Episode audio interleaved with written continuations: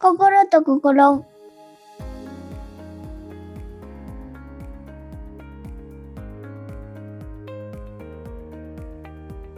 皆さんこんにちは。ヨガ実践者で映像クリエイターのキミです。ポッドキャスト番組心と心は心をテーマに話をするラジオ番組です。新月と満月のタイミングで番組を配信しています。頑張らない、無理しないことを大切に、リスナーさんのモヤモヤした気持ちが少しでも軽くなると嬉しいです。それでは今回は第7回目をお届けします。みゆき先生、よろしくお願いします。はい、皆さんこんにちは。ヨガ講師のみやきです。よろしくお願いします。あこの配信なんですけども、12月の、えー予定だと18日、満月に配信される、あの年内最後の番組となります。はい。普段、みゆき先生は年末というとお忙しいですか？どういう過ごし方をされていますか？えー、それ、まあそうですね。あまりこう、毎年同じ流れにはしてない気がするんですけど、振り返ってみても、多分皆さんの中でもそうかなと思うんですけど、うんうんただ共通するのは、師走って呼ばれてるので、なんか心も体の動き、活動の部分でも、なんか世話しない感じはしてますね。そういうものが流れてるなっていうのは感じてます。別に焦らなくていいのに、うん。なんかこう、せかせかしちゃったり、うん。なんか誰も背中を押してないのに、あえてなんか自分から予定ビチビチに入れちゃったりとか、今までの自分はそうしてたかも。なるほど。た。だできるだけまうん。あそこにはの乗っからないようにとは思ってますけど、うん、早いものでです。で、ちょっと今回テーマまた考えてきたんですけど、ちょっと前回はですね、季節して、あの2021年のベストバイっていう話をちょっとさせてもらったんですけど、うん。ちょっと今回は、あの、ふ原点に立ち返って、月と心っていう形で、あの、うん。お話ししてみたいなと思っています。このポッドキャスト番組、えっと、新月と満月のタイミングでお届けしていますっていうふうに最初にあの話をしているんですけど、うん。なんかその月のリズムに合わせて配信するっていうのも本当になんとなくなんですけど、あの決めさせてもらっていて、うん。で、みゆき先生は普段月のリズムって、あー多分多分女性の方が男性よりかも意識するのかなとは思うんですけど、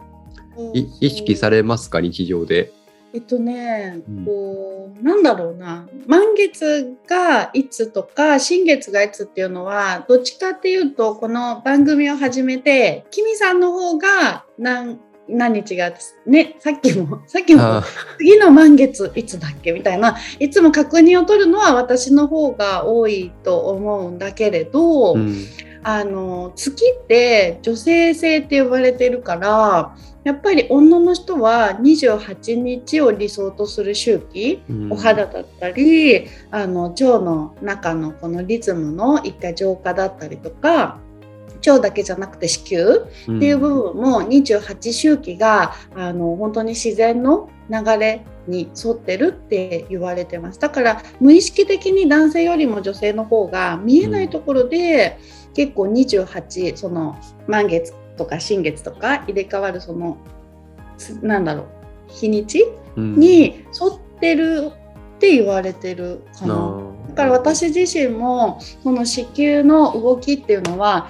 結構28が基準になってます。あーもうなんかちょっとね、男の僕からするとあそうなんだとしかちょっとね、かかやっぱ肉体的に違うので思えないんですけど、なんかそれってもうもうなんか感覚みたいな感じになるんですか？肌感というかなんなんていうんですかね？肌感だねその肌感覚を感じるか感じないかっていうのもその人の性質もあるとは思うんだけれど、私は結構もうあ明日とかなんとなく分かるので、それがもう数字を数えてとかじゃなくてさ後から振り返って数字は数えるんだけど、うんなんかあなんか感覚でっていう本当に肌で感じるっていうか感覚。うん。でなんかそう僕結構月を意識するのは、まあ、僕自身が結構、なんていうんですかね。うん、まあ、ちょっと占いとかそういうのに興味があったりとかであとそのいや、ね、先生術とかそういうのがあったりとか、結構その月新月のタイミングだと何か新しいものを始めるだとか、あと満月のタイミングだとこれまで貯めてきたものを手放すタイミングとか、なんかそういういざっくりしたイメージなんですけど、うん。そういうのって女性自身の女性自身のっていうかみゆき先生自身の体の中のリズムだったりとかなんかそこの実際の月の動きとその自分の体の中の動きのギャップとかってあるものなんでちょちょっとそこ難しい、おいやおこれちょっと単純にわからないからっていうあれなんですけど。そうだね。うん。新月、新月に、満月から新月になるときと、新月から満月になるときでは、うん。感覚が違う。あー。えっと、私も感覚で生きてる人だから、基本。うなんかこう、現実にベタってしてる、現実主義の人ではないから、わかるのかもしれないんだけど、うん新月から満月に行くときっていうのは、うんなんかこう、なんて言ったらいいのかな？うん体だったら水分量がすごく多くなる気がする。ああ、もうそういう形で。だからできるだけあったかいお風呂に入るとか、温泉に行くとか、うんあと発汗するとか、うんデトックスって呼ばれてるのをできるだけ多めになんか自然に入れてる気がする。あー水分の取る量もきっと多いかな。うん。うん。で逆に満月から新月に行く時ってすごくなんか動き自体が活発、うん。うん、なんかその体に対するその水分量が多いなとか、まあうん、それが進むとむくみに感じたりとかするんだけど、うん。ここまではないけど今はねうんなんかこうそういう感覚は満月から新月に行く時にはない何かこう新しいことをやりたいなとか、なんかこう結構心がね動くのは満月から新月の方が心が動くような気がする。へえ、面白いですね。なんか体の動きでこうキャッチできるのは新月から満月の時で、うん満月から新月に行く時には結構こう心の動きの方がなんか働いてるのをキャッチできる気がする。へえ、すごい。なんか、体の毎回ではないよ。毎回さ、それをさ、あ、今心みたいな、体みたいな、それもあんまり極端すぎるから、うん。ただ振り返ってよくよく考えてみると、やっぱりそうかな。うん。うん、面い。白いですね。そういうのが、なんか、うん。うん、そう感じる。うん、うんそうだね。なるほど面。白いよね。うん。今こうやって、これが配信されるのは、タイミング的には満月のタイミングなんですけど、うん、なんかその満月って、さっきの話でいくと、満月から新月っていうのは心が動くタイミングみたいなお話だったと思うので、うん。なんかそうするとこう年末から年始に向けて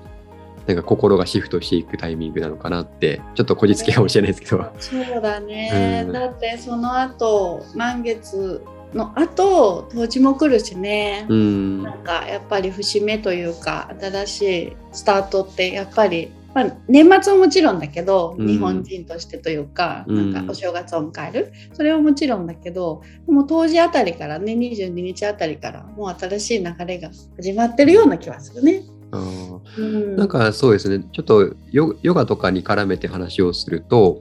なんか満月の時にやったらいいなんかおすすめのヨガとかありますか？なんか動きなのか呼吸法とかなんかいろいろあると思うんですけど、満月はうん、瞑想した方がいいんじゃないかな。あんまり瞑想なんですね。うん。新月に向かっていく時とかは結構体を動かした方がいいような気がするけどいやでもこれは本当にごめんなさい、こうな肌感覚なのうでん。うん。そうそう。バランスを取る浄化をするとか浄化をしてる時こそ、中の浄化もした方がいいと思うので潜在意識潜在意識じゃなくてせん、ま、本当は潜在意識と潜在意識って同じ方向に向いてたら全く問題ないって言われてて。こっちとこっちがもう白か黒かみたいになってるから私たち迷うし戸惑うんだって。あわかる？あ、そうですね。あのあなるでしょ？なんか、潜在意識はここっち行けはい。頑張れやれとか大丈夫かとか、うん。なんか現実的な声を発信するけどここはそんなに頑張んなくていいよって自分のやりたいことってもうちょっとゆっくりでもいいんじゃないとか結構優しい天使的な声をかけてくれるんだけど こことここが一定方向の同じ方向に向いてたらうん。多分私たちは苦しくないっていうか。そうそう。ここをできるだけねバランスをとってあげる、うん、っていうのはやっぱり瞑想かなと思うので。そうですね。なんかそこのところを、バランスを取るっていうところを、ね、瞑想することで、なんか自分の考えとかに立ち戻るきっかけにもなったりするし、やっぱ普段忙しすぎて気づかないみたいなのが結構あると思う。あるある、たくさんある。見過ごしちゃうことね。そうだから特に師走、年末といえば忙しい方も多いと思うので、本当になんかその心を、忙しいって心をなくすっていうふうに書きますけど、なんか文字通りそうなってしまいがちうんなので、なんかそういう満月の時こそ、瞑想とかやった方が、もちろんね毎日やればそれに越したことはないと思うんですけど、うんうん、なんかそういう立ち返るタイミングでもいいのかなって思って。本当そうだね。うんやっぱりこうそうそれもだけど12月慌ただしいけれど、なんかこうふと自分で瞑想をしながら立ち返ってで今年1年を一回一通り見通してみるっていうか見回してみる、今年こんな1年だったなとかそれも含めて一回目を閉じてみるとまたね来年こんなになってったらいいなっていうなんか理想みたいなのが結構見えてくるような気もするのね。あうん、ーなんかそうですね。その理想の姿とかも、やっぱりそう忙しいにかまけてなんか見失いがちなので僕はちょっと今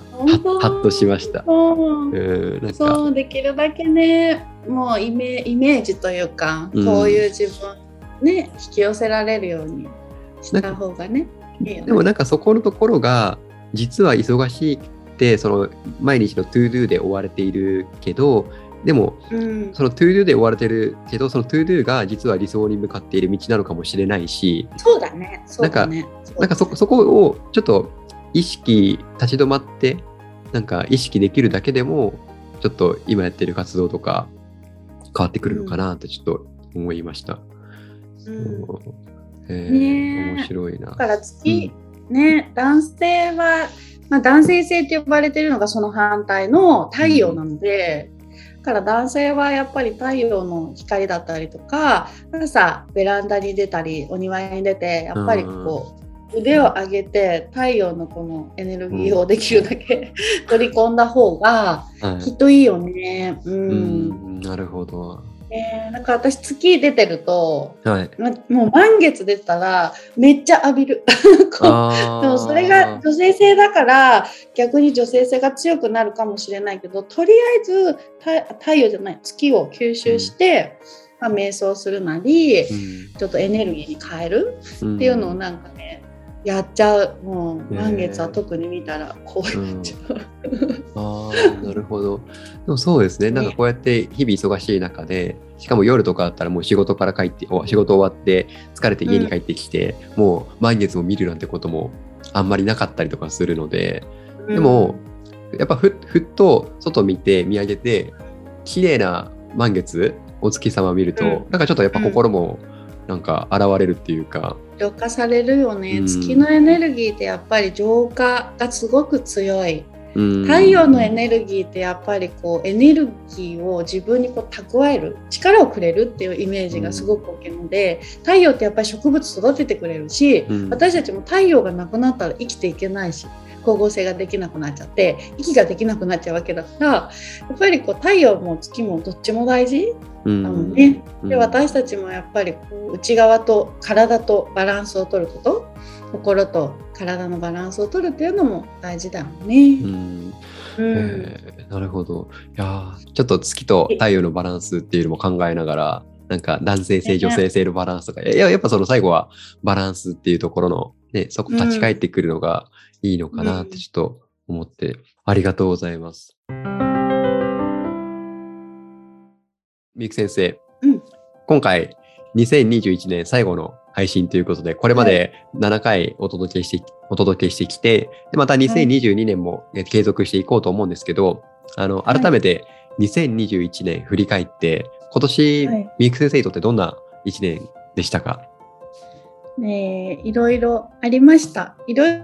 ろあったんですけどその中で学びをたくさん得ることができたので、うん。また自分自身がその学びを経て来年はもっとこう自分らしく生きていきたいなって強く思い感じる1年になりました。はい。大事な人の別れもあったりとかしてやっぱり別れから何を学べるかって私たち心があるからこそ感情っていうものが動くからこそそういう生き物だからこそ別れとかからたくさんのことを学ばないといけないんじゃないかなと思うので、うん、悲しみよりも学びに変えてちょっと来年はもっと楽しい人生にしたいなと思ってます。あはい、素晴らしいですね。うん。うん、さんはどうでしたか？そうですね。僕も今年1年は大きくそうです。思い切りあのこれまで会社員だったんですけどそれを辞めて個人事業としてしかも地元鹿児島を離れてあの、うんうんうん、横浜に来てっていうことでちょっと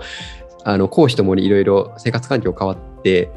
やっぱ立ち上げはちょっと大変なところは多々あったんですけど今こうやって、うん、あの住む場所は離れてもあのミク先生と一緒にこうやって関わることができていたりとか、で2021年あ2022年以降もちょっといろいろやっていきたいなっていうことはねお互いあるのでなんかそれを、うん、あの一緒にできることもちょっと今から楽しみにしているのでなんかそれを、ね。うん、なんかその先っていうのをちょっと考えるとなんか今大変 大ちょっと大変なんですけど、うん、そこが楽しみかなって思います。はい。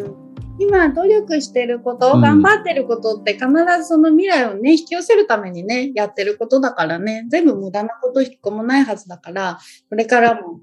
というか皆さんも、そして来年もよろしくお願いします。はい、よろしくお願いいたします。お願いします。それではエンディングです。えー、本日も番組をお聞きいただきありがとうございます。